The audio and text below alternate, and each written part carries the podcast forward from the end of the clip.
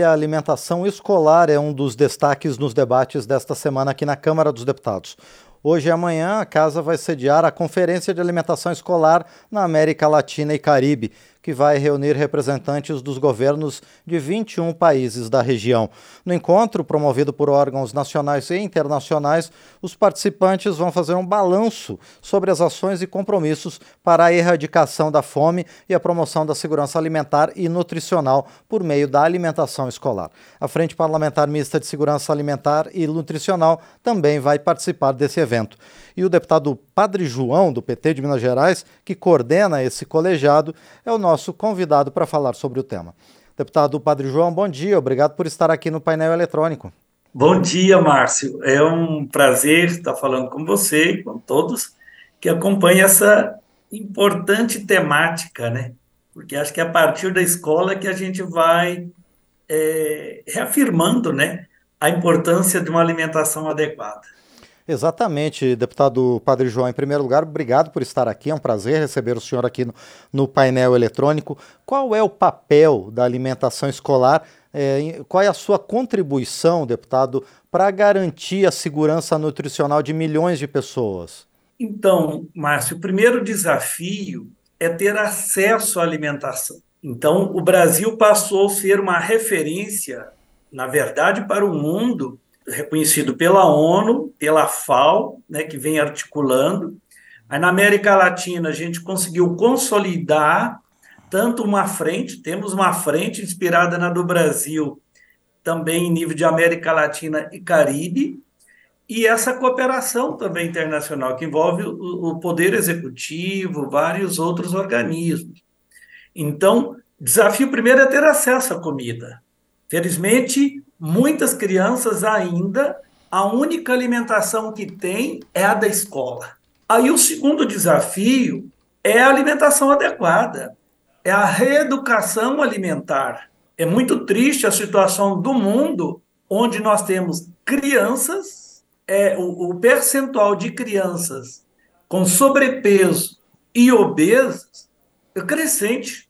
E, então, o, o impacto nisso também na qualidade de vida e na saúde é gigantesco. Então, é também na escola, com a alimentação escolar, que a gente vai reeducando e mostrando a importância de ter uma alimentação adequada, uma alimentação que garanta assim, a saúde e a qualidade de vida para as pessoas. Então, nós já avançamos no Brasil. Nós temos escolas no Brasil que não usa nenhum açucarado, que não usa de fato nenhum ultraprocessado. É, e, e, não é uma coisa imposta, que ela vem também nascendo de uma consciência. Né? Então, é por isso que, é, além do acesso, é, é, é, é reafirmar uma cultura alimentar regional também. É, bem trabalhado, porque olha a, a, olha a diversidade do Brasil. Então, nós temos várias regiões que têm a cultura alimentar diferente. Então, como que respeitar também a, a cada região? Não é possível, igual. São várias tentativas na Câmara, né, aqui no Congresso, de tentar definir um cardápio por lei. Isso é uma coisa absurda, porque desrespeita as, as, as regionais. Né? A cada região é, é, é, atropela as nutricionistas, atropela o Conselho de Alimentação Escolar e a cultura regional. Então, é, é muito importante né, a gente discutir em nível de América Latina e Caribe, porque além do acesso, discutir a qualidade e tudo que leva a, a viabilizar e, e, também esse acesso. E o Brasil passou também a ser uma referência, inspirando outros países, quando o percentual desta alimentação seja adquirido da agricultura familiar. Isso fortalece a economia local, isso dá perspectiva para os jovens, mulheres, homens permanecerem no campo, tendo uh, uma comercialização da sua produção. Era um grande gargalo para os agricultores, povos e comunidades tradicionais a comercialização de sua produção. Então, quando a gente tem uma comercialização institucional, eles conseguem estabelecer um cronograma de produção, porque sabe que tem um freguês certo e que paga bem. Outra riqueza, Márcio, que o Brasil ainda inspira é o princípio da equidade. Tratar diferente o que é diferente. Então, nós temos um percentual de repasse do governo federal para estados e municípios que varia de acordo com o tempo escola, de acordo com qual que é o público ali, é, de fato, da educação infantil. Né? Então, é, é, tratar diferente o que é diferente. E, portanto, com, com, com um valor per capita dia também diferenciado. Agora, deputado Padre João, esses programas e essa é, lógica da política de alimentação aqui do Brasil, ela dá conta, deputado, na verdade, de tirar do mapa da fome milhões e milhões de pessoas que ainda estão sofrendo com a falta de alimentação adequada? O Brasil é um dos países em que há essa, esse déficit alimentar muito grande ainda, não, deputado? É verdade. A, a própria FAO tinha já reconhecido que o Brasil tinha saído do mapa da fome. Depois veio uma fragilidade de uma série de políticas. Porque, na verdade, quando a gente fala da alimentação escolar, nós estamos falando também de políticas intersetoriais. Então, houve, de fato, nos últimos anos, um grande problema, que é a falta de financiamento para a produção. Os recursos do PRONAF foram lá embaixo. A dificuldade de ter o PRONAF, que é o Programa Nacional de Fortalecimento da Agricultura Familiar. Se você não tem produção, como é que vai garantir esse abastecimento em, num ciclo curto, né, em curta distância? É, nós, o, nós já vimos como a política de viabilizar o agregar valor é, minimamente processado. Então, como viabilizar esse agregar valor ao que se produz e facilitar um pouco também a vida da escola. Então, era um programa que foi, de fato, também, de certa forma, interrompido. Outro é, é dar a infraestrutura nas escolas, ter freezer, ter, ter equipamentos que garantam a boa conservação desses alimentos, além da logística. A logística é, tava, vinha um programa que possibilitava a, o acesso para as cooperativas, para a Associação das Agriculturas Familiares, tipo caminhão refrigerado, caminhão baú refrigerado, para viabilizar também toda essa logística e assegurando a qualidade dos alimentos. Então, infelizmente, isso foi interrompido e está sendo agora retomado. Já está sendo retomado. Além desse repasse né, por a, aluno dia, né, tratando também diferente. Então, é de fato uma retomada e essa, por isso que é, esta grande conferência, hoje, amanhã, né, nessa é, dia 13, 14, ele reanima toda a América Latina e o Caribe, no, né, no sentido de, de, de ajudar. Então, Márcio, só para são 40 milhões de alunos. Veja bem, é quase a população da Argentina. 40 milhões de alunos brasileiros que recebe é, um valor variado, mas que recebe um valor desde 41 centavos dia a R$ 2,56. Tem é tempo integral, a idade do aluno, o tempo escola, né? Então, é um valor que não vai resolver o problema definitivo, mas associado a outros programas, como uh, o próprio Bolsa Família, né, somado a essa estrutura também da família, com certeza, em breve, o Brasil é, ficará também fora de novo do mapa da fome e ainda com uma consciência da cultura alimentar, de uma alimentação adequada. Isso é muito importante, porque o impacto, Márcia, é na saúde. Se a gente continuar crescendo, a exemplo dos Estados Unidos, o percentual de criança obesa nos Estados Unidos, por causa da cultura, os alimentos é, é, é, ultraprocessados, alimentação pronta.